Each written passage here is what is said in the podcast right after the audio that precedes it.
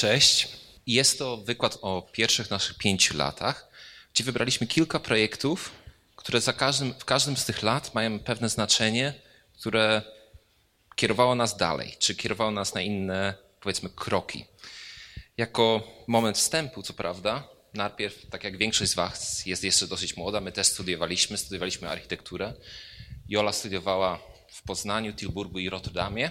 Ja studiowałem w Tilburgu i, Rotter, e, i Delft. I tam nas nauczyli robić zawsze makiety. W taki sposób, żeby tą przestrzeń, którą projektujesz, zawsze przedstawiać jak najbardziej obiektywnie się da. Po studiach zaczęliśmy pracować. Jola chyba pracowała 7 lat dla Kortek Stulmacher, architektem w Rotterdamie. Ja dla architekty de Felder Winkte w Gandawie przez 5 lat. Projektowaliśmy domy prywatne, budynki publiczne i je realizowaliśmy przez ten okres czasu, jak tam byliśmy. W międzyczasie, między tym 2007 a 2011, jak Jola wróciła do Polski, też w pewnym momencie zaczęliśmy uczyć w Delft, co było bardzo przyjemne, fajne i dobre. I też, jak sobie to zawsze tłumaczyliśmy, robiliśmy konkursy wieczorami, w weekendy architektoniczne, przeważnie często urbanistyczne, żeby nie zapomnieć, kim my tak naprawdę jesteśmy. Tak sobie to tłumaczyliśmy, jak mówię. I tak, to jest jeden z pierwszych, 2007 rok, na nową dzielnicę mieszkaniową w Almere w Holandii. I wtedy wyglądała nasza pracownia, nasze biuro, nasze mieszkanie w ten sposób. Czyli pełno makiet i tak naprawdę jeszcze te stare telewizory, stare ekrany, które wtedy używaliśmy. Pawilon, tymczasowy pawilon w Turynie i na przykład nowy budynek wejściowy Auschwitz-Birkenau w Oświęcimiu. To jest już 2009-2010. To jest nasze mieszkanie wtedy, nasze biuro wtedy. I tak naprawdę tych konkursów było dużo więcej, ale jedyny, który wygraliśmy, to był ten. Nowa stacja PKP i PKS dla, w Koszalinie. Resztę wszystko, nic z tego nie mieliśmy, nasze ryzyko. Niemniej jednak 2011 postanowiliśmy, ok, pracujemy już długo dla kogoś, możemy zmienić tą pracę, znamy wszystko, co tam się dzieje. Może ten krok powinien być trochę większy. I wtedy Jola mieszkała w Rotterdamie, ja jeździłem między Gandawą a Rotterdamem, gdzie pięć dni w Gandawie, dwa dni w Rotterdamie. I to była przeważnie ta decyzja, że jednym z tych dwóch miast moglibyśmy otworzyć swoje biuro. Jednak Joli rodzice mieszkali w Poznaniu, którzy mają duży dom. I to by trochę ułatwiało wszystko. Druga rzecz, którą zawsze lubimy powiedzieć, to może po prostu ta zmiana, taka duża dosyć zmiana z tego, co się dzieje w Twoim życiu i Twoje nowe impulsy, które dostajesz. Czyli to jest zdjęcie czy artysty Francis Alice, tutaj środkowy, który w latach 80. nie mógł wrócić do Belgii. On jest Belgiem, ale był w Mexico City i oferował swoje jakby pracę, swoją pracę jako turysta w tym mieście obok elektryka, ktoś, kto robi coś z gazem i tak dalej w Meksyku. Czyli po prostu e, mogliśmy ze, kompletnie ze świeżym spojrzeniem, spojrzeniem spatrzeć na coś nowego. I to było dla nas intrygujące. To jest ta przestrzeń, którą Joli rodzice nam udostępnili i tak się zaczęło. Tak jak mówiłem, Jola wróciła tutaj lato 2011. Nadal nie mieliśmy dokładnie pomysłu na to, jak zdobywać zlecenia. Czyli myśleliśmy po prostu, robisz konkursy i w końcu któryś wygrasz. To jest na Wydział Rzeźby w Warszawie, to jest konkurs w Lublinie, teren podzamcza, urbanistyczny. Dosyć szybko ta przestrzeń zaczęła wyglądać w ten sposób, czyli znowu za mała. W międzyczasie przygotowywaliśmy na przestrzeń na strychu, którą remontowaliśmy w tym czasie i w roku 2012 tam się przeprowadziliśmy. Ale co się wydarzyło? To był październik 2011. Nagle zostaliśmy zaproszeni na konkurs zamknięty na plan urbanistyczny w miejscowości Strombeek. Odpłatny, trzy drużyny, my jedna z nich, fantastycznie. E, w Google szukaliśmy, gdzie leży Strombeek, choćby mieszkałem w Belgii, jest to dosyć mała miejscowość. Ona leży, jest połączona tak naprawdę z Brukselą. Numer trzy to jest Atomium, jeden jest centrum Brukseli, dwa jest, e, gdzie jest Unia Europejska, czyli bardzo blisko tam. Co prawda, jest to już region Flandrii, czyli Belgia jest krajem federalnym, tak zwanym, jeśli dobrze to mówię, istniejącym z trzech regionów. Jednym z nich jest Flandria, drugi jest Bruksela, trzecia jest Walonia. Bruksela jest dwujęzyczna, Flandria jest holenderskojęzyczna tylko. I ta granica jest naprawdę, ją czujesz bardziej psychicznie, psychologicznie niż fizycznie, bo to, ta droga jest tą granicą pomiędzy tymi dwoma regionami. Ale tak naprawdę tramwaj, który jeździ z Brukseli, który jest tutaj, on się zatrzymuje tuż przed granicą, nie jedzie dalej. A lotnisko, e, które znamy jako Brussels International Airport, tak naprawdę oficjalnie nazywa się Zaventem i leży we Flandrii. I Bruksela zmieniła prawo i wszystkie samoloty muszą lecieć nad Strombeek. Nie mogą lecieć nad Brukselą, które startują. Oprócz tego, i to jest taka dziwna rzecz, Strombeek było kiedyś wioską małą, e, ale jest łapane w obodnicy Brukseli. To jest główna autostrada do Antwerpii, czy jedna z dwóch. I ja jako Polak, tam jest zawsze po prostu ta wizytacja razem z dwoma innymi drużynami, razem z klientem, zanim zaczniemy projekt i chodzimy po tej miejscowości i na szkole jest takie coś napisane. Dla twojego dziecka mówimy w tej szkole po holendersku. Ty tak, także robisz w domu, nie? Na centrum sportowym ja sportuję, ty sportujesz, my sportujemy po holendersku. Czyli myślałem, że nasze szanse są marne wtedy. Ale okej. Okay. Tak jak mówiłem, był to odpłatny projekt, czyli bardzo fajnie jak dla nas, młodego biura, bez szans jeszcze wcześniej. Czyli zaczęliśmy analizować tę sytuację, zaczęliśmy nad tym pracować. Zdjęcia Oswald Matthias Ungers, urbanista z lat 60., który robił takie różne zestawienia kółka i prawdziwej urbanistyki. Bardzo go szanujemy. Czyli makieta i propozycje projektowe, jak to działało u nas w biurze, stół ping-pongowy jako e, podest do robienia zdjęć w piwnicy w tym domu i prezentacja końcowa. I wygraliśmy ten konkurs, co nam dało na następne dwa lata, trzy lata prawie w tym momencie zabezpieczenie finansowe, czyli coś bardzo dobrego, pewną rodzaj wolności. Pokażę pokrótce jedną z tych metod pracy, którą tam mieliśmy, którą wspólnie z urzędem, bo projekt trwał od 2011 do 2016. Koniec projektu był w listopadzie zeszłego roku, a, a tak e, e, termin perspektyw, do kiedy ma być to zrealizowane, to jest 2035. Czyli to jest Centrum Kultury, które jest istniejące, dziwnie połączone z resztą bloku urbanistycznego. E, jest to takie zestawienie różnych ceglanych bloków ze sobą, czyli postanowiliśmy im powiedzieć, dobrze by było, jak będziecie to remontować, jak będziecie to powiększać, żeby zostało to takim zestawieniem różnych budynków.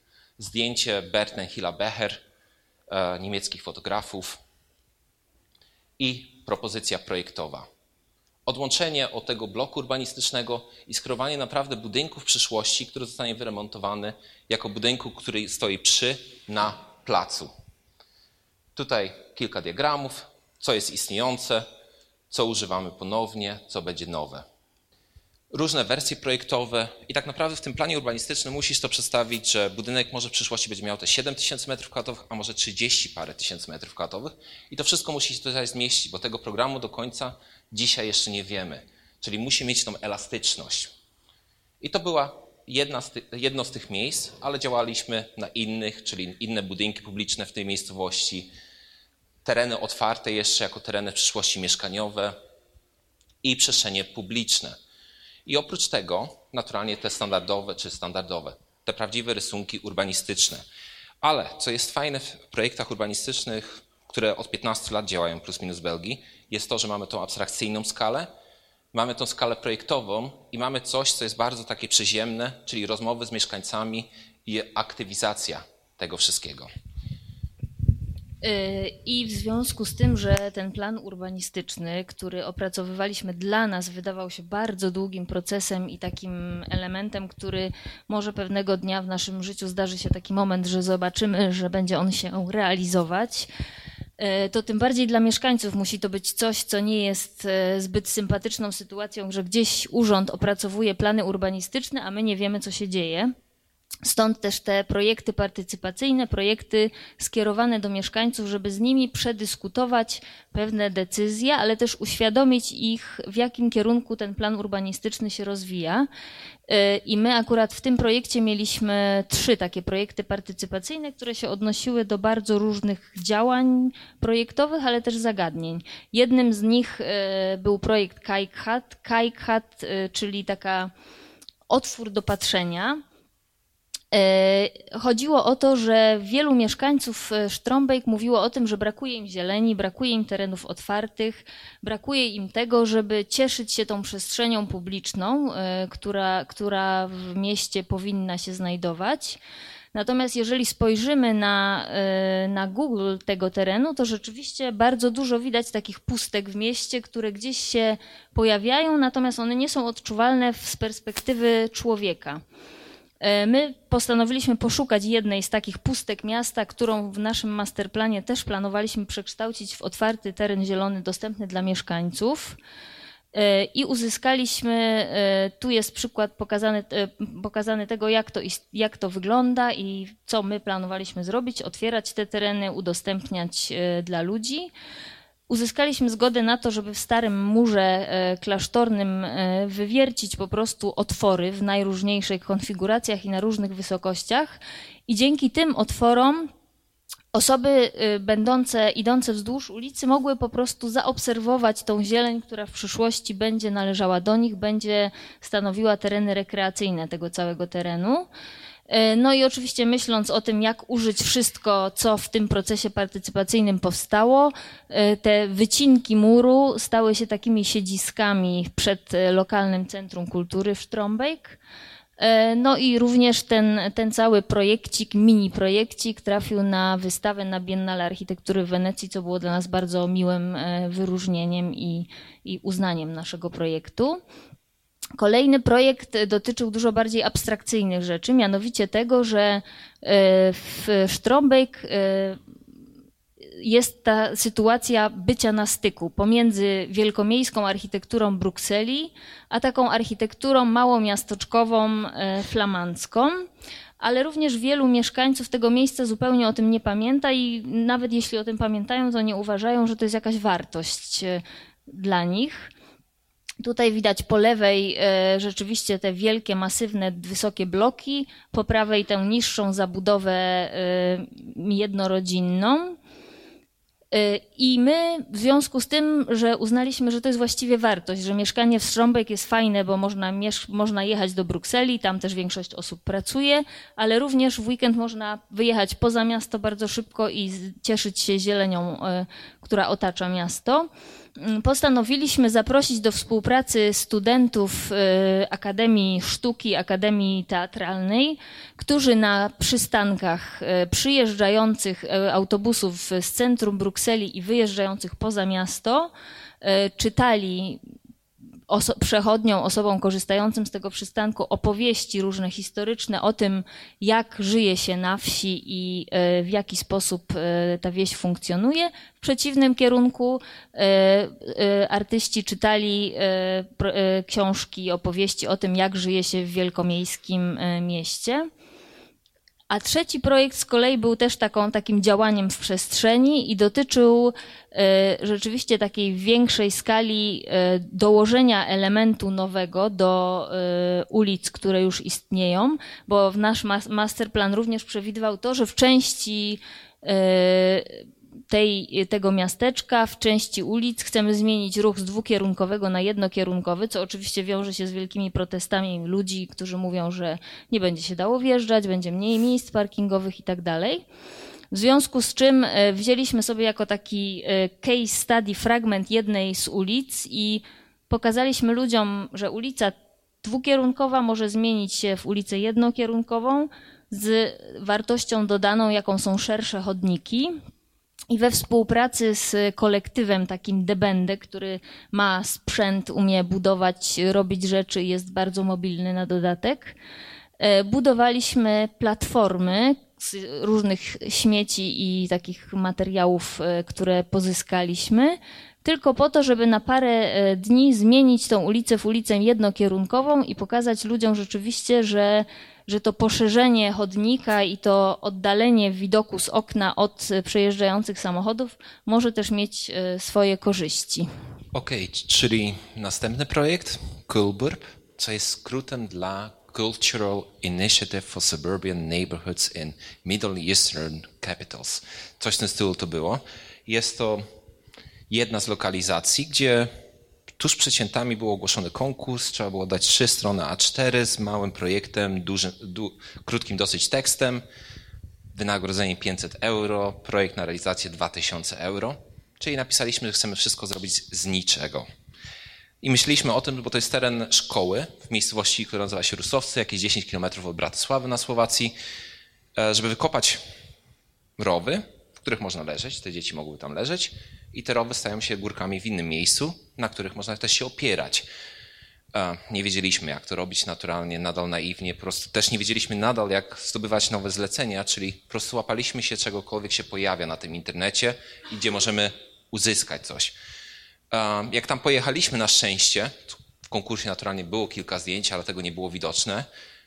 Teren szkoły był też takim terenem, gdzie różne elementy zostały porzucone, czyli na przykład stare gry od, koszy, e, od koszykówki, była renowacja w centrum miasta, czyli tak zwany postbruk został wrzucony na teren szkoły i te dzieci tam wszystkie pomiędzy tym biegały. Czyli przygotowaliśmy się, wzięliśmy te rzeczy, które nam są dane. To była nasza sypialnia czy pokój hotelowy przez ten tydzień tam. Z siódmej rano trzeba było się usunąć codziennie. O szóstej. I, o szóstej, dobra. Um, te kosze do koszykówki wkopaliśmy na wysokość do ziemi, żeby można było łatwo się oprzeć, łatwo na tym siedzieć.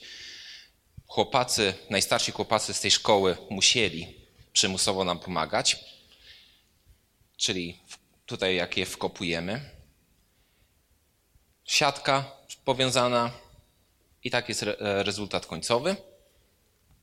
Pozbruk, czyli układaliśmy to potem cementem, to e, razem szczepialiśmy, jeśli tak to jest właściwe słowo, trochę niebieskiego koloru jako krawędzi, e, krawę, e, krawę, e, krawęże, krawęże, krawężniki, przepraszam, krawężniki uliczne, które są tym zakończeniem do siedzenia. Zrobiliśmy kilka ławek, bo też nauczyciele nie mogli nigdzie siedzieć w trakcie tych przerw. I parę miesięcy po zakończeniu dostaliśmy oto zdjęcie, czyli działało to dobrze i mam nadzieję, że nadal działa. Też jeszcze siedząc w Rotterdamie i robiąc kolejne konkursy wieczorem, pewnego dnia otworzyłam w weekend gazetę wyborczą i pojawiły mi się takie dwa artykuły. Poznań stawia na design, szkoła designu powstanie na Golęcinie.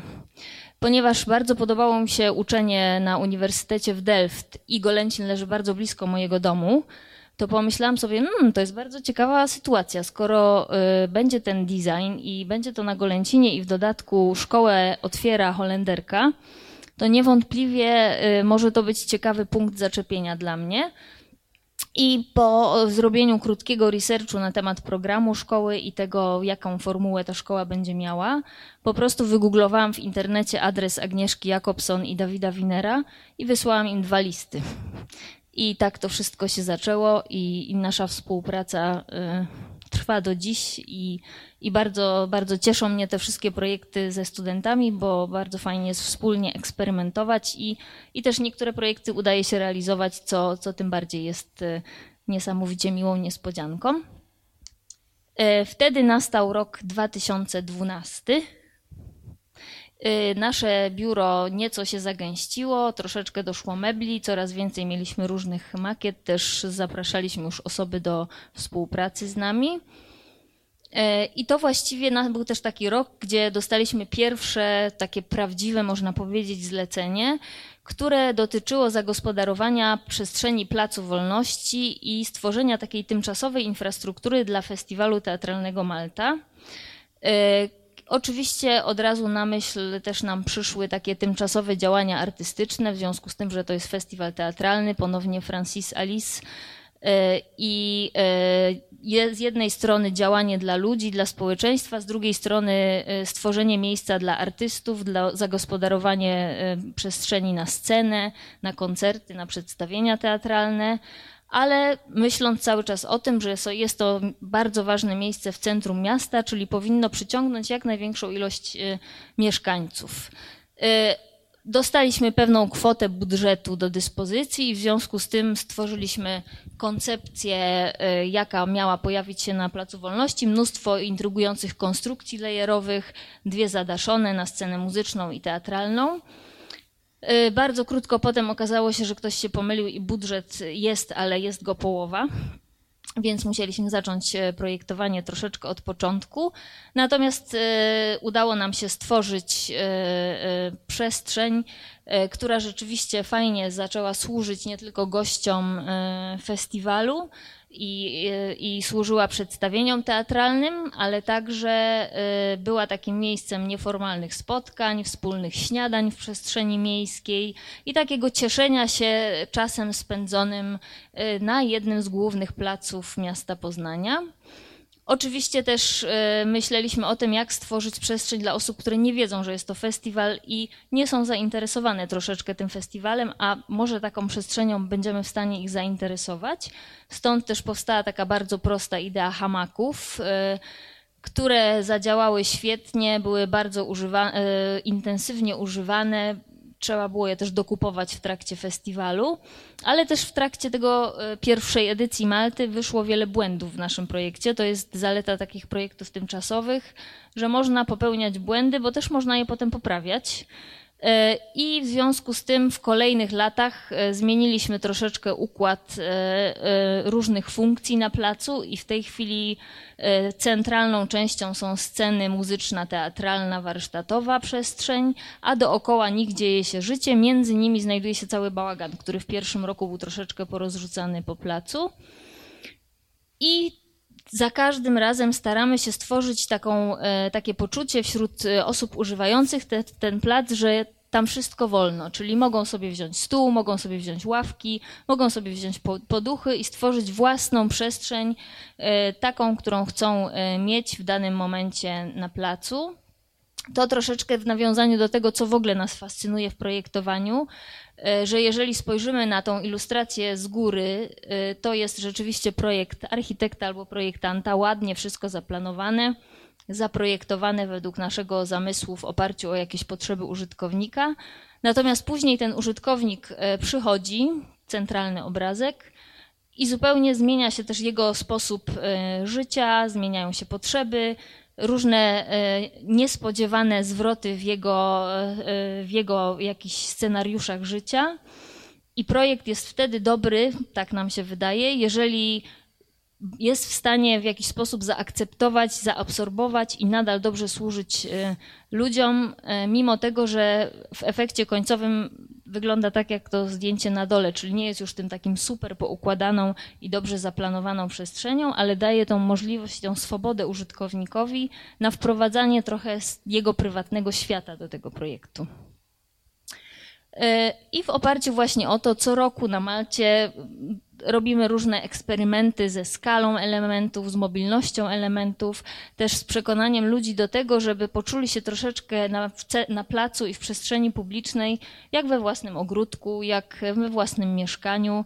E, I e, e, też bardzo ważnym elementem, który co roku staramy się jak najbardziej wykorzystywać i dokładać go coraz więcej, jest zieleń. Bardzo prosty, prosta rzecz, natomiast ta zieleń staje się fajnym punktem zaczepienia. Pomagają też nam w wymyślaniu e, pomysłów na kolejne edycje festiwalu idiomy. E, stąd e, tu na przykład na tej ilustracji już widać, w 2016 roku pojawiły się lustra, które niesamowicie fajnie odbijały zieleń i idiom paradoks widza stał się takim głównym wyznacznikiem i źródłem właściwie naszego pomysłu na, na to wydanie festiwalu Malta. Y, bardzo fajnie też oczywiście ludzie wchodzili w interakcję z tą przestrzenią i zawsze lubimy obserwować, co się tam dzieje, bo jest to rzeczywiście przestrzeń zarówno na koncerty, na oficjalne spotkania, debaty, czasami nawet bardzo poważne, ale też y, ta przestrzeń daje możliwość po prostu przyjścia, spędzenia czasu wspólnie y, w grupie czy przypadkowych osób, albo rodziny, też myślimy o tym, aby ta przestrzeń była dopasowana do różnych e, użytkowników w różnym wieku. Także mile widziane są również osoby starsze, dzieci, młodzież, e, grupy znajomych e, i najróżniejsze konfiguracje osób, które, które przychodzą na plac. Zakochani, rozmawiający przez telefon, śpiący wspólnie, zmęczeni po pracy, też tacy bywają. Bywają też turyści. Każdy, każdy jest w stanie znaleźć sobie jakiś odcinek tej przestrzeni, która jest e, dla, niej, dla niego dedykowana i jemu przyjazna. Tak, tak było w zeszłym roku. W tym roku ponownie Plac Wolności e, musi ożyć w czerwcu i, i właśnie pracujemy nad koncepcją. Zadanie staje się coraz trudniejsze, bo, bo coraz więcej rzeczy już wypróbowaliśmy na placu, także, także jest to bardzo intrygujące co roku podchodzić do tego zadania. I oczywiście dzięki temu, że ten plac rzeczywiście żyje w trakcie festiwalu, nie tylko festiwalu Malta, bo też festiwalu Transatlantyk, który był w Poznaniu, e, miasto rzeczywiście myśli o takich e, dokładaniu coraz większej ilości ławek czy drobnych eksperymentach na placu. Coraz, coraz bardziej ten plac staje się przyjazny wszystkim. Czyli też wtedy się pojawiło pierwsze prywatne tak zwane zlecenie, wnętrze dla kuzynki Joli, która, jak to często bywa, już o tym wiemy, przychodzi z pytaniem, na jakie kolory pomalować to mieszkanie, które, w którym niedługo zamieszka. Dosyć szybko, łatwo udało jej się przekonać do większych zmian, gdzie tak naprawdę zostawiliśmy tylko ten komin, bo nie dało się go ruszyć. Inaczej może by też go nie było. I zaproponowaliśmy coś takiego, bo w tamtym mieszkaniu tak naprawdę była sypialnia pomieszana z dużym pokojem, do kuchni trzeba było wchodzić przez cały dom, do łazienki trzeba było chodzić na, znowu naokoło i nie było tej przestrzeni mieszkalnej już tak naprawdę w ogóle prawie rzeczy, dużego pokoju, który było zarazem sypialnią.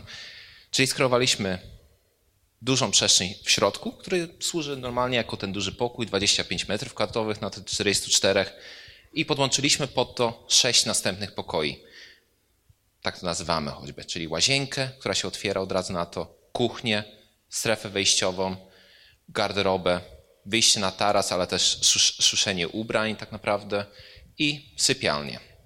I to wszystko było otwierane za pomocą drzwi przesuwnych przeważnie. Uwielbiamy Katsura Imperial Villa w Kyoto, która po prostu działa właśnie na, na tej zasadzie, że nie ma korytarzy, przestrzenie się pomniejszają, powiększają w zależności od potrzeb. I tak to już wyglądało potem po zakończeniu, czyli mamy tutaj tą sypialnię, mamy wyjście na taras, tu mamy trzy pary drzwi przesuwnych, które w tym momencie zasłaniają tą garderobę. Tak już wy, e, wyglądało to, jak Asia wprowadziła się i ze swoimi po prostu meblami, które miała, które częściowo kupiła w Ikei i lubimy takie rzeczy. I jako przykład chętnie pokazujemy też to, to jest biuro japońskie, Atelier Bauau i tak to wyglądało, jak jeszcze nikt się nie wprowadził tak to wyglądało, jak ktoś zaczął mieszkać. Czyli tak jak Jola pokazywała już to zdjęcie z tym stołem, to zmienia się. To nie jest tak, że my żyjemy kompletnie perfekcyjnie na co dzień i to jest fajne. Czyli my coś przygotowujemy, robimy to naturalnie, czy staramy się to robić starannie, czyli makieta.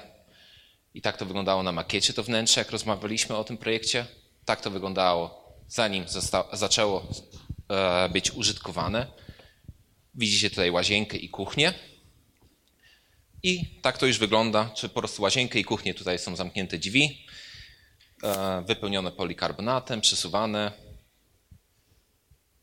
Widok w kierunku łazienki sypialni, widok w drugim stronę w tego dużego pokoju, tego, tej centralnej przestrzeni.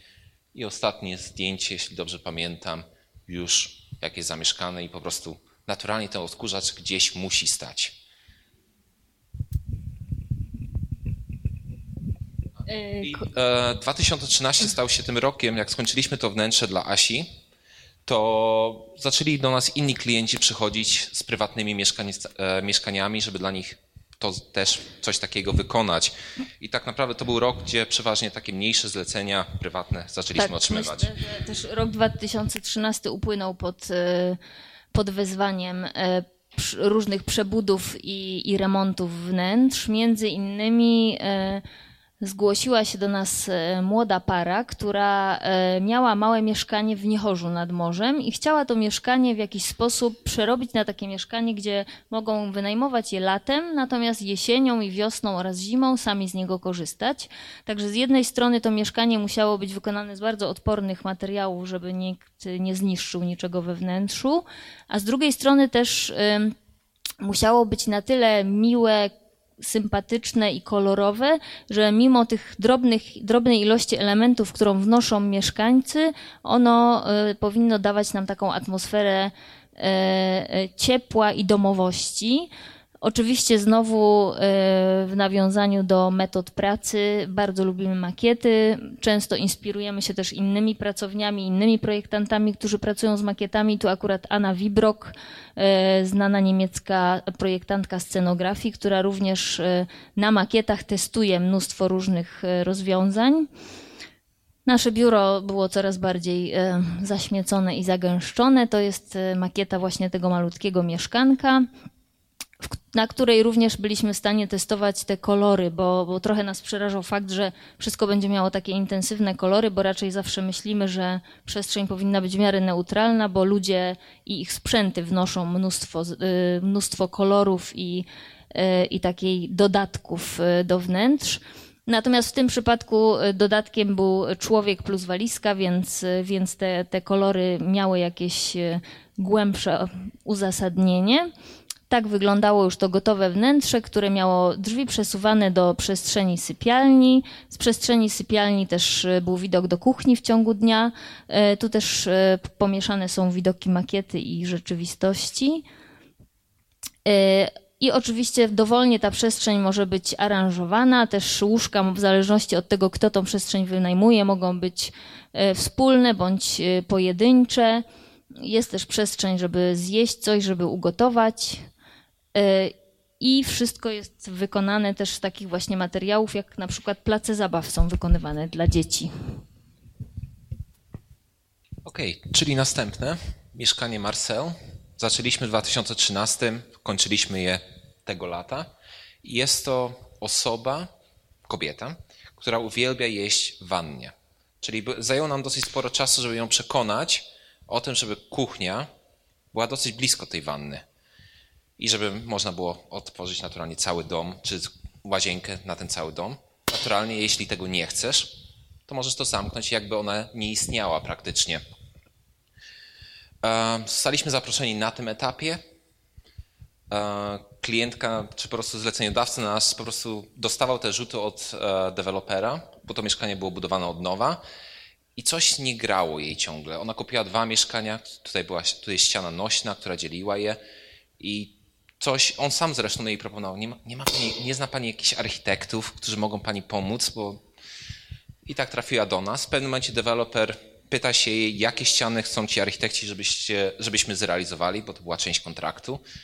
My wysłaliśmy im ten, ten rzut, czyli te kwadraciki to są kominy ponownie. Resztę rozwiązujemy sami. Był dosyć duży problem dla nich, że jak może być mieszkanie, gdzie łazienka nie ma ścian i nie jest zamknięta poradziliśmy. No, ogólnie było to tak miesiąc dyskusji w tom i z powrotem, jak to można. E, to jest ten etap, jak jest już dach, beton wylany i to wszystko jest wtedy takie szare. Zawsze to jest po prostu te etapy budowania są charakterystyczne, że w każdym momencie jest kompletnie inna atmosfera w środku. Czyli jest, jak jest, potem jest posprzątane, czyli przestrzeń staje się większa, ale nadal jest dosyć ciemno. Jak zaczynają tynkować, to już jest tak mocno jasno tak naprawdę, i ta przestrzeń wygląda się ogromna. Potem zaczynasz ją zabudowywać. Tutaj już widzicie kafelki w tych strefach mokrych, które tam były realizowane. Z drugiej strony e, w tym mieszkaniu nie ma ogrzewania podłogowego, po prostu nie było takiej możliwości, czyli podłoga drewniana w reszcie przestrzeni. E, nadal ta przestrzeń jest duża, ale już tutaj widać, gdzie będzie kuchnia, gdzie będzie łazienka i ta strefa wejściowa. Nasz klient zawsze mówił, że ona tak dużo chlapie, że wszystko musi być naprawdę w kafelkach włożone, w tych przestrzeniach mokrych. Próbki materiałowe, choćby tutaj nie za bardzo widać jakie kolory, ale okej. Okay. Czyli to były próbki materiałowe do tych drzwi na przykład i różnych mebli. Część mebli jest wykonana w bielonej sklejce brzozowej, reszta jest lakierowana w trzech różnych kolorach i mamy mozaikę z płytek części 10 na 10, części 5 na 5. I tak to już wygląda z tej kuchni, gdzie mamy kuchnię, jadalnię i łazienkę.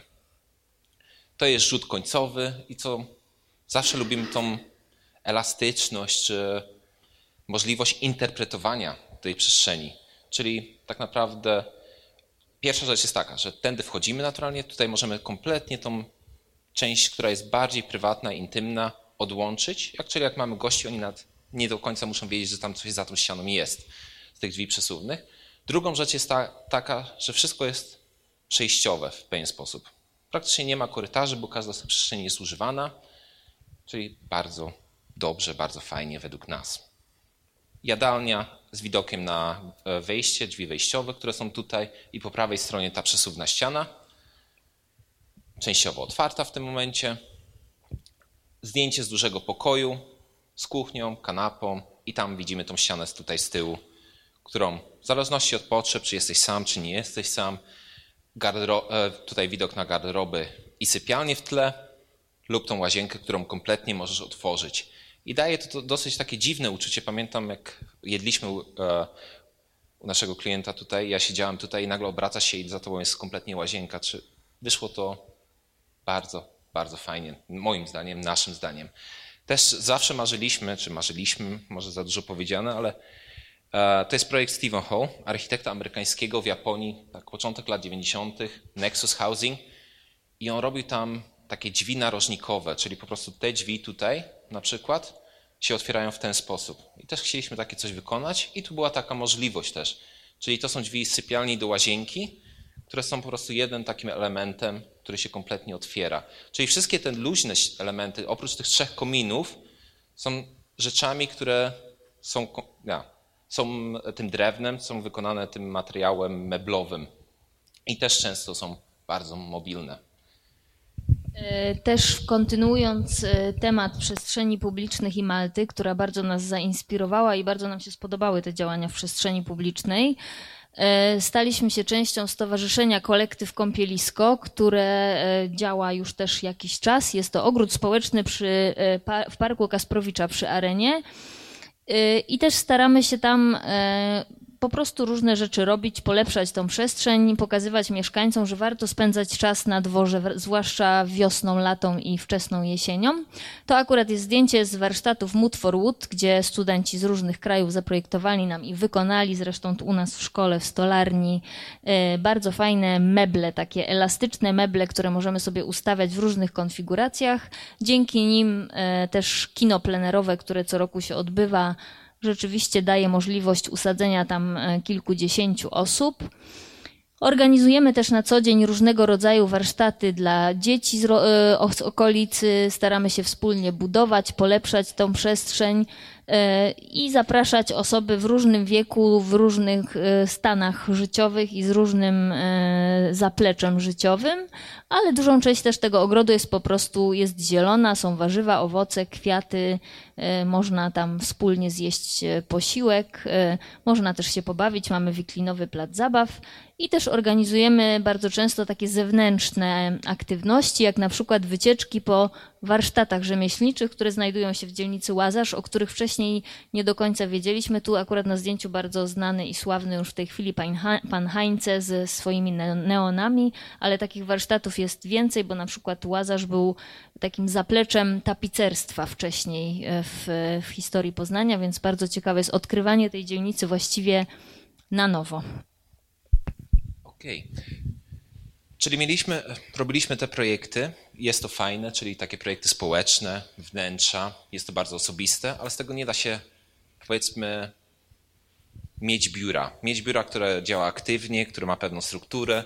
Czyli zaczęliśmy znowu robić konkursy, żeby zdobyć takie projekty tej większej skali jak plan urbanistyczny w tym Strombyk w Belgii. Tym razem robiliśmy, zaczęliśmy je robić w Niemczech.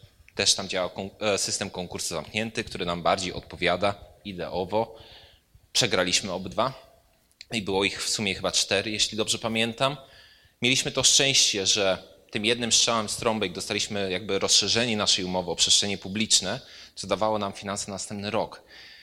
Ale to nadal nie rozwiązuje sprawy, że musimy gdzieś znaleźć większy rodzaj projektów niż te wnętrza, niż projekty społeczne.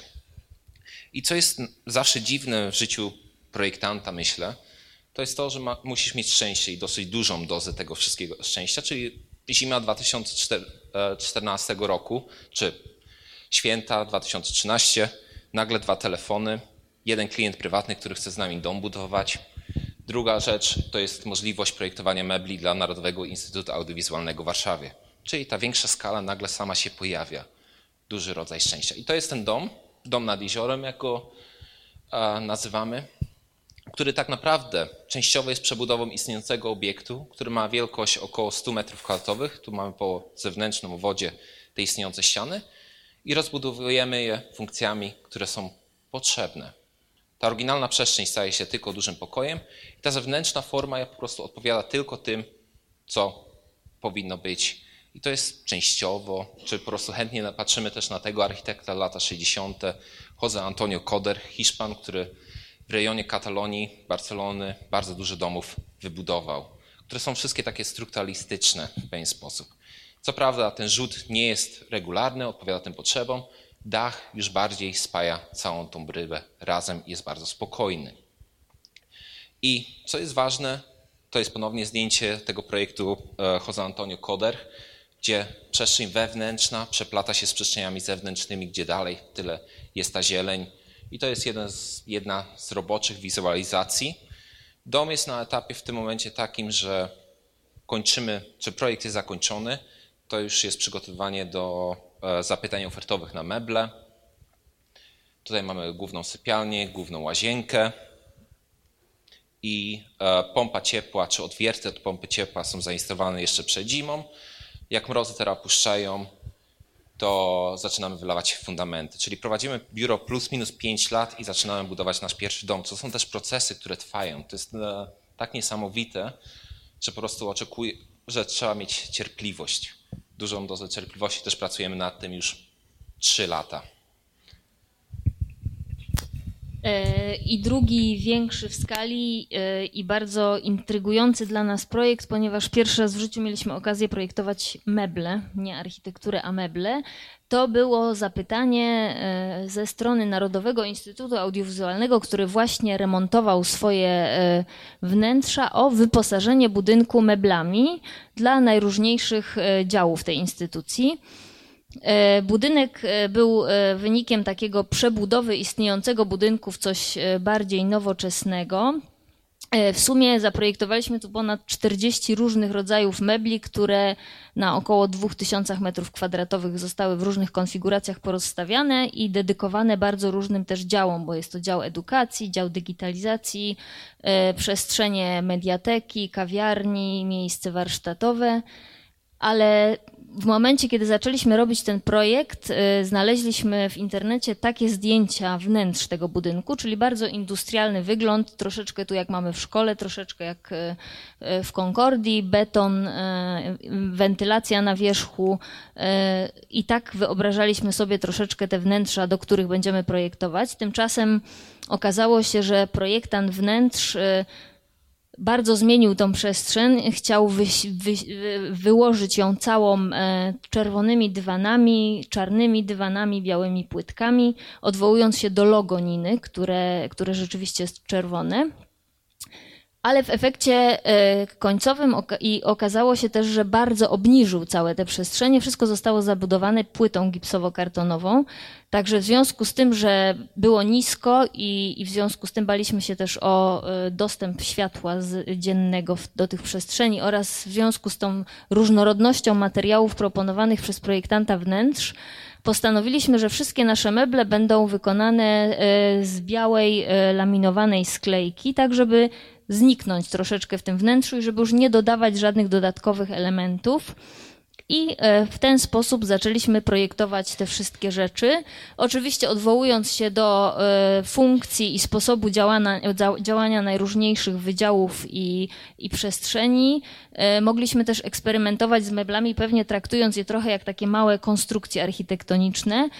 Również w wyniku przetargu wygrała pracownia taka stolarska, która jest fantastyczna e, w Gąsawie. Polecam, jeśli ktoś z Was chce robić rzeczy niesamowite, bo chłopacy z Gąsawy dzielnie eksperymentowali z konstrukcją, budowali e, nogi od stołu, same, sami bawili się w to, żeby ograniczać ich ilości i uwy, jakby powodować, że konstrukcja będzie smuklejsza. My bardzo często tam jeździliśmy i rzeczywiście wspólnie w takim procesie e, projektowo-rzemieślniczym wypracowywaliśmy detale tych elementów i w efekcie końcowym rzeczywiście mm, tak zwane dzikie stoły powstały w kilku przestrzeniach tej Niny, od mediateki po kawiarnię, ale zanim oczywiście ten proces nastał w pracy ze stolarzami, to prototypowaliśmy wszystkie meble w biurze, w związku z czym, że nie było budżetu na prototypy, to budowaliśmy wszystkie meble z tektury ale też zmieniła się troszeczkę decyzja w, w ty, o, na temat tego, jaki charakter będzie, będą miały wnętrza tego budynku, gdyż pracownicy stanowczo zaprotestowali na czerwone dywany i bardzo takie ciemne przestrzenie. I w związku z tym wszystko zostało pomalowane w tonacji biało-szarej co spowodowało, że zaczęliśmy się troszeczkę obawiać, że jeszcze do tego te białe meble to będzie wyglądało bardzo szpitalnie, bardzo chłodno i nieprzyjemnie, podczas gdy ten budynek jest otwarty dla ludzi i ma raczej zachęcać e, ludzi do przebywania w nim. W związku z czym y, wpadliśmy na pomysł, że dodatkowo do tych wszystkich dedykowanych poszczególnym przestrzeniom meblom stworzymy taki element, który będzie poruszać się po budynku na kółkach i będą to najróżniejsze kanapy, tych kanap, jak widzicie, są e, małe, duże, średnie, krótkie, długie i garbate, bo, bo tak troszeczkę zniekształcaliśmy e, formy tych kanap tkaninami, które dobraliśmy jako e, element do tapicerski. I też oczywiście cały proces robienia kanap, również pierwszy raz w życiu mieliśmy okazję to robić, e, zaczął się od e, wykonania tych kanap według naszych rysunków i na podstawie jakichś naszych prototypów piankowych e, u stolarza i tapicera, gdzie wszystko wydawało się nie do końca takie, bo tam było za pękato, tu było za cienko, za grubo, więc y, bardzo dużo różnych y, rzeczy próbowaliśmy, żeby wreszcie uzyskać ten efekt, który, który chcieliśmy, który jest zupełnie inny niż ten, który wymyśliliśmy sobie na rysunkach i na małych makietach. Potem powstał jeden prototyp już z gotowych materiałów, no i w efekcie końcowym powstała cała seria tych y, mebli, która rzeczywiście podróżuje po budynku, i e, służy zarówno oficjalnym jakimś e, spotkaniom, jak i służy strefie dzieci, warsztatom z dziećmi. E, te meble również jeżdżą do sali kinowej, organizowane są również różnego rodzaju eventy, gdzie, gdzie one się przyda, przydają, ale też częściowo przestrzenie biurowe i pracownicy Niny z nich korzystają. Oprócz tego jest mnóstwo różnych mebli biurowych, które również zostały sprototypowane z tektury i pianki. E, meble, szafki, stoliczki e, jeżdżące na kółkach, takie klęczniczko, półeczki, do których można zarówno usiąść, jak i włożyć książki. Są też meble dedykowane poszczególnym przestrzeniom. Tutaj jest taka duża lada w foyer Niny. Tutaj są przez meble dedykowane działowi digitalizacji, gdzie dwie osoby jeżdżą na takich krzesłach i muszą mieć bardzo łatwy dostęp do wielu komputerów prawie że w tym samym momencie. I ostatnim takim drobnym elementem, który stworzyliśmy na dziedzińcu są kolorowe poduchy, które pozwalają wygodnie siedzieć na wielkich drewnianych schodach w Ninie. Okej, okay. ostatnia rzecz w 2014. Materac miejski. Agnieszka Jakobsen-Cielecka była kuratorem wtedy wystawy Miasto Plus 53060 organizowanej przez Gdynia, Gdynia Design Days i zaprosiła nas jako jednych z siedmiu chyba projektantów, czy sześciu projektantów do zrobienia czegoś, czy zrobienia prototypu. I my chcieliśmy zrobić coś dużego, tak, żeby to stanęło też na mieście. E, dosyć szybko doszliśmy do tego, że chcemy, żeby to było plus minus 9 metrów kwadratowych, nikt tego nie przeniesie, nikt tego nie wyniesie i zaczęliśmy prototypować, jak ludzie mogą na tym siedzieć. Chcieliśmy zrobić takie materacy 3 w cenie jednego, bo na prototyp było, e, były pieniądze na jeden prototyp, a nie na trzy, czyli musiało być bardzo tanie. Bo jeden musiał stanąć na wystawie, która jest po prostu wystawą. Jeden chcieliśmy stanąć e, postawić naprzeciwko wystawy, ale już na zewnątrz, i jeden w centrum miasta. Rysunki, które pokazują, że każdy element, oprócz tych garbów, naturalnie jest elementem do siedzenia i powinno być tych momentów jak najwięcej. E, manipulowaliśmy to kartonem, taśmą, po prostu wystawiając jak to w biurze i po prostu co to jest, czyli jak można na tym siedzieć. To już jest rzeczywistość. 9 metrów kwadratowych i działa tak, jak Działało to w biurze, testowaliśmy odległość, jaka odległość powinna być pomiędzy nami, żeby się nadal słyszeć. I to jest rzeczywistość już w Gdyni. W końcu nam się, a, krawędzie także, te 40 centymetrów od garba, żeby dobrze na krawędzi siedzieć. I to krzesełko z Ikei, kawałek sklejki, garb z kartonu jest prototyp. I tak potem jedna grupa ludzi tak to używała, następna była tu, a dzieciaki biegały naokoło. Czyli było udanie. Nie udało nam się trzech zrobić, udało nam się dwa zrobić i co było fajne, miłe, dobre, że, e, że stały one obydwa na zewnątrz i w końcu zostały też tak przez chyba cztery miesiące stały tam w Gdyni. Projekt 80 skrzynek od piwa na każdy materac, trochę pianki i e, zużyte banery reklamowe, które dostaliśmy od AMS. Czyli cały. Był dosyć duży problem, żeby znaleźć sponsora. Chcieliśmy najpierw znaleźć sponsora na skrzynki od piwa, czy na skrzynki jakiekolwiek. E, dzwoniąc do kampanii piwowarskiej, było to. Czy jest to związane z grillowaniem i piłką nożną? Nie. Okej, okay, nie, to nie możemy. Coca-Cola. E, wy robicie coś dla odpoczynku. Ludzie będą tam leżeć, tak? Tak. No nie, to nie jest dobre. Wszyscy sportują teraz. Nie widzicie, że ludzie biegają ciągle? Tak, widzimy, mieszkamy koło Rusałki, ludzie biegają faktycznie, ale my chcemy coś zrobić dla odpoczynku. No nie, nie. Zadzwońcie z powrotem, jak będziecie coś robić, żeby ludzie biegali. Nie ten, ten. Czyli znaleźliśmy tutaj dosyć tanio, 7 zł od sztuki. Myślę, że mało z nas ma taki widok ze swojego miejsca pracy. Jest to niedaleko Górczyna. E, pożyczyłem samochód od e, jednego z naszych wykonawców, z którym współpracujemy przy innych projektach. Pasowało 80 skrzynek od piwa na jeden raz, e, czyli dwa razy musiałem jechać. Gąbki się mieściły na raz, które kupiliśmy i zaczęliśmy to realizować. Czy ludzie, którzy, których zatrudniliśmy do tego, tak naprawdę, bo sami nie mamy tych, tej wiedzy, jak szyć. Jedna z reguł z AMS była taka, że nie można widzieć, kto był tą gwiazdą dlatego jej oko jest niewidoczne, powiedzmy. Efekt końcowy, jak stało to w Gdyni, najwięcej e, dzieciaków, które to w pewnym momencie używały, czyli działało to dobrze. Od tego czasu robiliśmy kilka takich elementów, to był największy. 2015 e, Tim Etchells jako zapowiedź Multi Festival, e, New World Order, Nowy Ład Światowy, czyli uważaliśmy, że jest dosyć fajnie zrobić wyspę która ma drzewa w sobie, no i jest w kształcie takiej okrągłej wyspy 250 skrzynek od piwa. Tutaj już się wynajęliśmy, czyli po festiwalu zostały oddane do hurtowni. 2015 Dzięki temu e, projektowi materaca miejskiego zostaliśmy zaproszeni przez Gdynię Design Days jako osoby, które mogą pomóc w przyszłej edycji i w pewnym momencie zadali pytanie, czy chcemy coś dla nich też tam zrobić.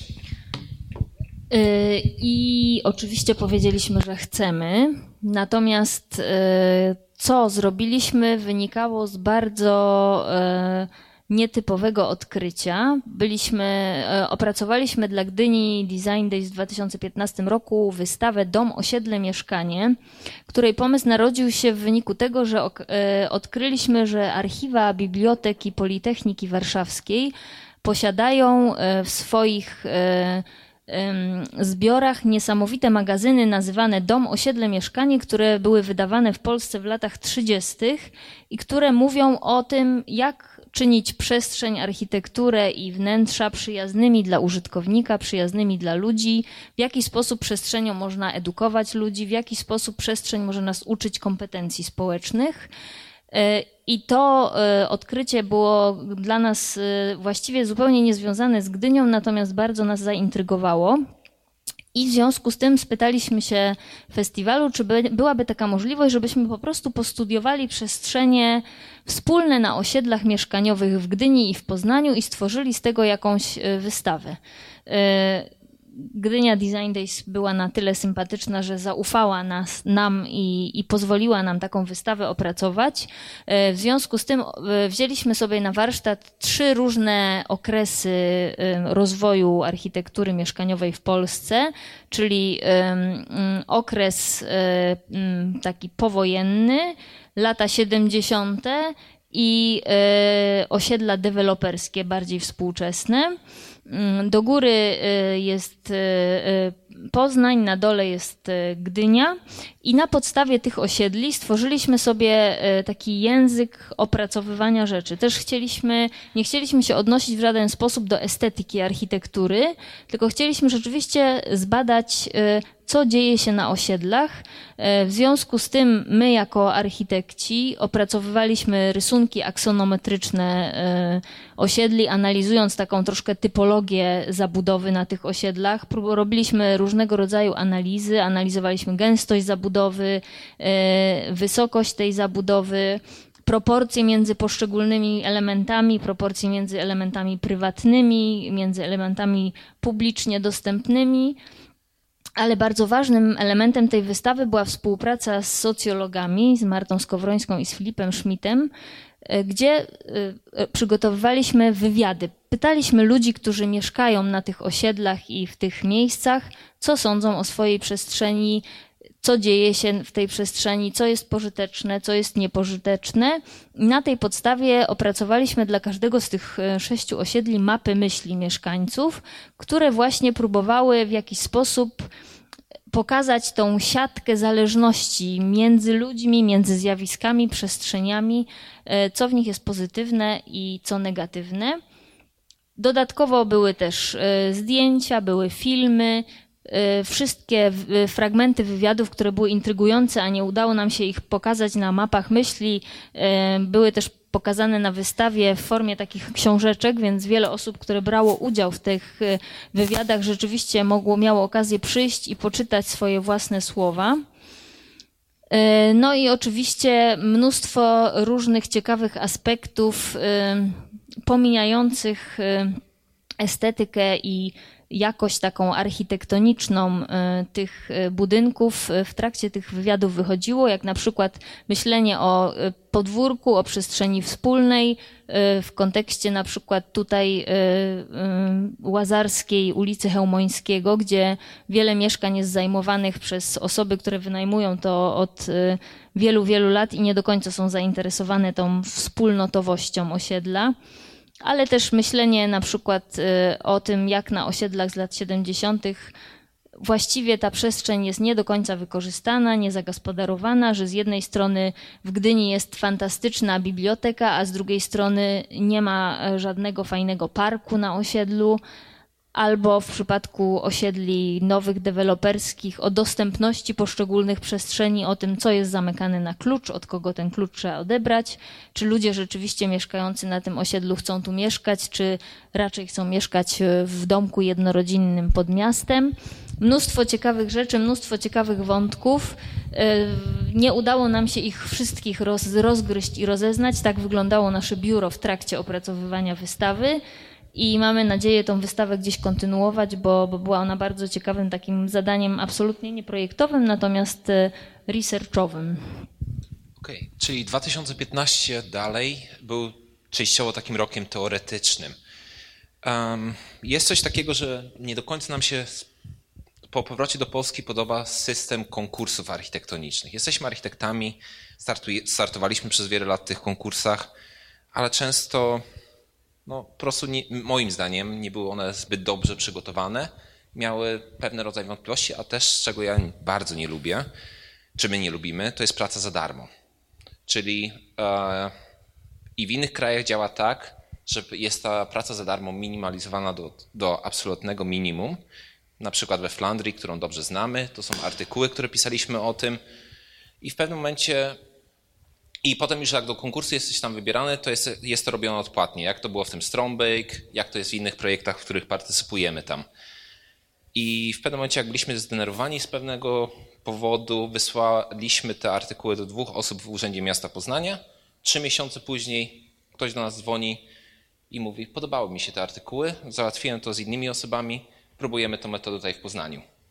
Czyli e, dostaliśmy na warsztat, czy razem z Urzędem Miasta pracujemy nad tym relatywnie intensywnie przez ostatnie półtora roku, e, tak od środka 2015, żeby z rynku, e, zmodernizować rynek łazarski, my nie będziemy nigdy tymi projektantami, ktoś inny to zaprojektuje, ale gdzie my e, wspólnie z Urzędem Miasta opracowujemy program, żeby on był dokładny, żeby najpierw mieszkańcy, urzędnicy, różni radni wiedzieli, co chcą na tym miejscu i my jesteśmy moderatorem tej dyskusji. Potem pytaliśmy się, czyli robiliśmy różne diagramy, co, jaką jest naszą ambicją, ile powinno być tej przestrzeni publicznej, ile jest dzisiaj, co powinniśmy zmienić, jak duże powinno być targowisko, bo ono będzie na przykład w przyszłości jedną trzecią tego, co dzisiaj mamy na rynku łazarskim, bo reszta jest nieużywana tak naprawdę. Czyli dostawaliśmy też dane od różnych spółek miejskich i to było szeroko konsultowane, dyskutowane pomiędzy tutaj akurat są radni Świętego Łazarza, radni miejscy, mieszkańcy później, czyli po prostu nasza grupa ciągle się rozrastała i szukaliśmy tego konsensus. Aktualnie jesteśmy na tym etapie, że pięć drużyn projektowych jest wybranych, którzy pracują odpłatnie. Na koniec marca będą rezultaty konkursu na teren rynku łazarskiego, czyli jak na razie idzie bardzo fajnie i bardzo dobrze, co jest bardzo miłe. Również e, większość naszych działań e, jest wynikiem i konsekwencją innych działań. E, tak stało się też z dziedzińcem Urzędu Miasta w Poznaniu i z zagospodarowaniem tej przestrzeni. Po tym jak Plac Wolności stał się miejscem, które było przez ludzi pozytywnie odbierane i bardzo ludziom się spodobały te takie tymczasowe działania na placu, Zostaliśmy zaproszeni przez Urząd Miasta do e, zaprojektowania wnętrza urbanistycznego, jakim jest e, dziedziniec Urzędu Miasta, który jeszcze parę lat temu był dużym miejscem parkingowym. Potem, e, jako jedna z pierwszych decyzji nowego prezydenta miasta, stał się przestrzenią bez samochodów, ale pustą. W związku z tym wokół tego oczywiście rozgorzała dyskusja na temat tego pusto, jak długo pusto, czy dla rowerów, czy jednak może można zaparkować, a gdzie mam parkować i tak dalej, i tak dalej. E, w efekcie czego Urząd Miasta zwrócił się do nas z prośbą o projekt. Zanim ten projekt e, powstał, urząd również zobowiązał się do przeprowadzenia konsultacji z mieszkańcami miasta, które były taką ankietą internetową, E, tu nie widać tego tekstu, ale wyniki tych e, ankiet wydawało nam się, że pomogą nam bardzo w e, projektowaniu, natomiast było bardzo dużo różnych dziwnych, obraźliwych haseł padających pod adresem jakości pracy urzędników, bycia urzędnikiem itd. Tak itd. Tak w związku z czym postanowiliśmy, wykorzystując te pozytywne, pożyteczne opinie mieszkańców, E, wziąć się do pracy i stworzyć e, mobilne meble, które będą w stanie odpowiadać na najróżniejsze potrzeby i też na najróżniejsze takie odsłony życia tego dziedzińca. Ale e, Urząd Miasta zwrócił się do nas z tym zapytaniem w marcu, prosząc nas, żebyśmy w lipcu już postawili te meble na dziedzińcu, bo przez tyle miesięcy pusty dziedziniec naprawdę wzbudza bardzo negatywne emocje wśród poznaniaków. E, natomiast e, nas bardzo to przeraziło, bo zdawaliśmy sobie sprawę z tego, że w cztery miesiące nie da się zrobić dobrego projektu i jeszcze go e, nadzorować wykonawczo oraz przeprowadzić przetarg, przetarg na jego wykonanie. Także myśląc cały czas o tym pustym miejscu, tu Michael Seisdorfer, niemiecki artysta, który też często nas inspiruje, postanowiliśmy namówić Urząd Miasta, żeby pożyczył od festiwalu Malta Zielone Poduchy i stworzył tymczasową przestrzeń, która w pewien sposób odwróciłaby uwagę ludzi i odwróciła troszeczkę tą negatywną energię, która się zgromadziła wokół komentarzy na temat pustego dziedzińca. E, co też było bardzo śmieszne, bo nawet dostaliśmy nagrodę za e, piękny projekt przestrzeni publicznej, który właściwie był po prostu taką e, formą zastępczego produktu, który pojawił się tylko na chwilę. I w związku z tym Latem 2015 roku te poduchy na dziedzińcu leżały, a my w tym czasie mieliśmy czas i jesień i zimę na to, żeby dobrze opracować projekt, który jest bardzo prosty, bo składa się z mobilnych siedzisk, które można e, w różnych konfiguracjach dołączać do trójkątnych donic. Prototyp e, siedziska wyglądał tak, czyli po prostu badaliśmy wysokości, kąty nachylenia i to, jak wygodnie będzie się siedzieć. W efekcie czego powstało e, rzeczywiście mnóstwo różnych elementów, także okrągłe siedzisko wokół już istniejących klombów z zielenią I w ten sposób dziedziniec się w tym w 2016 roku latem wypełnił. Ludzie rzeczywiście przychodzą, używają tą przestrzeń, miasto organizuje różne spotkania, debaty z różnymi grupami wiekowymi. I ludzie rzeczywiście siadają na tych ławkach w zależności od swoich potrzeb i upodobań. Jest to też fajny plac zabaw dla dzieci. Także to przeskalowywanie mebli i, i taka zabawa z bardzo prostą formą y, powoduje, że ludzie się troszeczkę oswajają na więcej swobody, co też jest bardzo fajne. Y, rzeczywiście na y, dziedzińcu pojawiło się dużo zieleni, pojawiły się też motyle i pszczoły co nas bardzo ucieszyło i poszliśmy nawet do urzędu ogłosić im ten fakt, że pszczoły pojawiły się na dziedzińcu, na co oni byli bardzo przerażeni, bo się bali, że pszczoła kogoś ukąsi i wtedy będzie wielki problem, bo stało się to właśnie na dziedzińcu Urzędu Miasta, także mm, Także są mnóstwo jest takich śmiesznych historii wokół tego, ale dziedziniec żyje. W tym roku lub w przyszłym będzie realizowana kolejna faza tego projektu, także powoli się zapełnia elementami różnymi. E, rok 2016, czyli właściwie parę tygodni temu, e, myśląc cały czas o zdobywaniu tych większych zleceń, bo te mniejsze gdzieś się pojawiały, postanowiliśmy ponownie podjąć wyzwanie i wystartowaliśmy w sześciu zamkniętych, zaproszonych konkursach, e, z czego oczywiście cztery przegraliśmy, na szczęście dwa udało nam się wygrać. I jeden z nich jest mały, ale też intrygujący i pewnie doprowadzi do jakichś innych. E, jest to tymczasowe zagospodarowanie przestrzeni Esplanade Solidarność, czyli przestrzeni przed, przed wejściem do Parlamentu Unii Europejskiej w Brukseli. E, I to jest bardzo ciekawe zadanie, gdyż nie jest to właściwie projektowanie, tylko jest to użycie elementów do zbadania przestrzeni. Tak ta przestrzeń wygląda E, wyglądała na co dzień.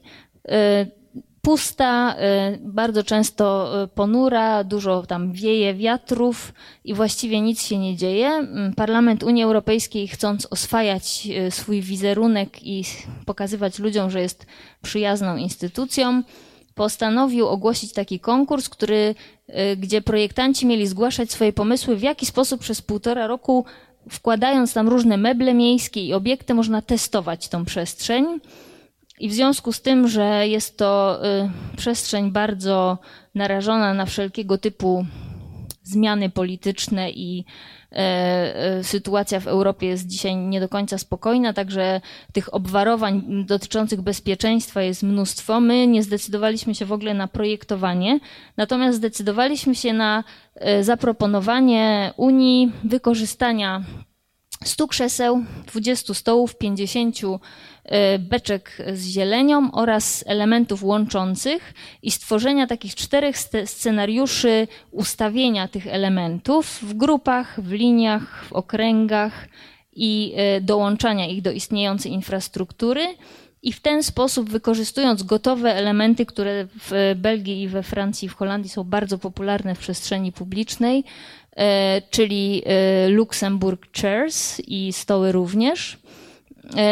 E, I nawiązując do kolorowej flagi Unii Europejskiej, którą opracował Rem Koolhaas podczas swojego researchu, postanowiliśmy zaproponować im właściwie takie badanie przestrzeni scenariuszami ustawiania gotowych elementów i to spotkało się z dużą akceptacją i wygraliśmy ten e, projekt. E, to jest e, pierwszy ten układ przestrzenny. W tej chwili będzie stawać trzeci. Koła w, ze skierowanymi krzesłami w różnych kierunkach, rozproszona zieleń. Rzeczywiście w jakiś sposób to troszeczkę um, zmniejszyło też tą skalę tego, tej przestrzeni, dopasowało ją do skali człowieka i um, te koliste układy rzeczywiście bardzo dobrze się sprawdzają. Badamy tą przestrzeń jeszcze przez e, e, kolejny prawie rok, więc mnóstwo różnych rzeczy pewnie się okaże. E, I to jest taki jeden mały projekt, a drugi, który wygraliśmy. I to jest ostatni projekt dziś, czyli szkoła, tak naprawdę przedszkole i jak to drugie się nazywa, Jola? Świetlica dla dzieci. Znowu, żeby powiedzieć na początek może trochę o procesie. Zapisaliśmy się na ten konkurs w lecie 2015, na koniec lata. Zostaliśmy do niego zaproszeni na Gwiazdkę 2015. Pojechaliśmy tam w e, styczniu, luty 2016, gdzie klient nam opowiadał o tym, co chce tam mieć. Prezentowaliśmy to lato 2016. Teraz na Gwiazdkę 2016 podpisaliśmy umowę pozwolenie na budowę będzie na koniec tego roku już i budowę powinniśmy rozpocząć w trzecim kwartale roku 2018. Potrwa przez półtora roku, e, może dwa lata, czyli mamy rok 2021. I to są procesy, które trwają, czyli ja będę miał 40 już wtedy, teraz mam 34 lata, powiedzmy praktycznie, bo często też są jeszcze opóźnienia. W tym momencie na przykład jedno z takich opóźnień jest historia z dwóch, trzech dni wcześniej, jak w każdej miejscowości, też u nas w Polsce, są radni i są pewne koalicje. I w tej koalicji jedna osoba przeszła na stronę opozycyjną, co większość zniszczyło, i teraz oni się kłócą o inne rzeczy. Szkoła ma iść dalej, ale nikt nie podejmuje decyzji. Czyli czekamy. Przez następny miesiąc prawdopodobnie się wszystko uspokoi. Niemniej jednak umowa jest podpisana, wszystko będzie szło dalej. Nikt, czy to jest opozycja, czy to jest e, koalicja, nie powie, że nie budujemy szkoły dla dzieci. Ale okej, okay, to tak uh, on the side. To jest lokalizacja, to jest Dilbeek, około 10 km od uh, centrum Brukseli. I co jest w Belgii, tak samo jak my mamy, to jest taka typowa suburban neighborhood, uh, czyli podmia- wolno, wolno stojące domy podmiejskie. Jest to w Belgii od lat 60. bardzo mocno było praktykowane, gdzie wzdłuż istniejących dróg wszyscy zabudowali. I to po prostu to są te wszystkie zabudowy gdzie za tym terenem jest pełno terenów różnych zielonych. Jest to ter... I tak to wygląda z drogi, czyli to jest, tak widzisz to na co dzień, to cały ten teren, nie? Czyli jeździsz między tymi budynkami, nie widzisz tego, co jest tam za tym środkiem, czyli jest bardzo twarde taka, takie odczenie. Kiedy nasza lokalizacja to jest tutaj, jest taką wyrwą w tej zabudowej, ceglanej e, architekturze, gdzie porusza się przeważnie samochodem, jak przeważnie w suburban neighborhoods jest to. A za tym się kryje to, co w Belgii jest bardzo ważne, czy teren, rejon, który jest bardzo ważny, to jest Pajottenland tak zwany, który nadal po części wygląda tak. W XVI wieku tam malował Bruegel, Peter Bruegel. Lokalizacja tutaj, te tereny zielone tutaj i tutaj, a tutaj ta zabudowa, która jest ciągle zamknięta. I nasz teren wygląda tak czyli ma też tą jakość tego terenu zielonego, co jest naturalnie bardzo fajne też dla tych dzieciaków. Czyli postanowiliśmy, że budynek ma się dopasować do tego, co już jest tam, a nie tego, co my zaprojektujemy. Czyli staraliśmy się i robiliśmy to, żeby ten budynek wpasował się przez między kolonadę istniejących drzew, co pomogło nam nawet rozwiązywać dużo rzeczy programowych, kwestii różnych, ale budynek zawsze jest tłem dla tych drzew, a nie odwrotnie, żeby ten budynek nie jest tak naprawdę ważny co daje nam dużo możliwości. To jest ta istniejąca kolonada drzew, między którą się wpasowujemy. Rysunek, diagram tego, wszystkie istniejące drzewa po lewej, po prawej nasz nowy budynek. Nie, nie ścinamy żadnego drzewa. Po prostu. Ale to daje nam też dużo możliwości, czy po prostu z każdej klasy będzie widok na tą zieleń, na, tą, na te drzewa, które w lecie cię zabezpieczają przed słońcem, czyli przed nagrzewaniem tej architektury, czy tego budynku. W zimie nie mają liści, przepuszczają jak najwięcej słońca się da, czyli działa to też ekologicznie. Są tak naprawdę, tak jak na początku powiedziałem, jest to szkoła czy przedszkole, które znajduje się po tej zewnętrznej części. E, tutaj jest bardziej ta świetlica, która działa w innych momentach i przeważnie ta jedna z tych dwóch części jest zamknięta. Są połączone dachem, żeby można było przechodzić między jedną a drugą częścią, ale czyli też te drzewa nam pomagają w tym, że ze szkoły najpierw patrzysz na drzewa, a ta świetlica, która jest zamknięta w tym momencie, bo tak jest, tutaj jest to przedszkole, świetlica jest gdzieś za tymi drzewami, że nie jest to na pierwszym planie. Aksonometria tego to jest około 16 różnych lokali, jest sala sportowa, jest jadalnia. Też będzie to używane przez e, różne aktywności miejskie. Jest to mała miejscowość, czyli oni wszystko chcą jak najbardziej elastycznie, jak najbardziej używać to też wieczorami. Makieta, już gotowego projektu, ale zanim naturalnie do tego doszliśmy, testowaliśmy, rozmawialiśmy o tym, gdzie, jakie odpowiedzi, jak najbardziej, jak najlepiej odpowiedzieć na zapytanie zleceniodawcy. Podobnie podeszliśmy jak do budynku, do terenu zielonego, który, e, który też było częścią zadania projektowego. Czyli narysowaliśmy najpierw ścieżkę naokoło, która zahacza o wszystkie istniejące grupy z drzewami.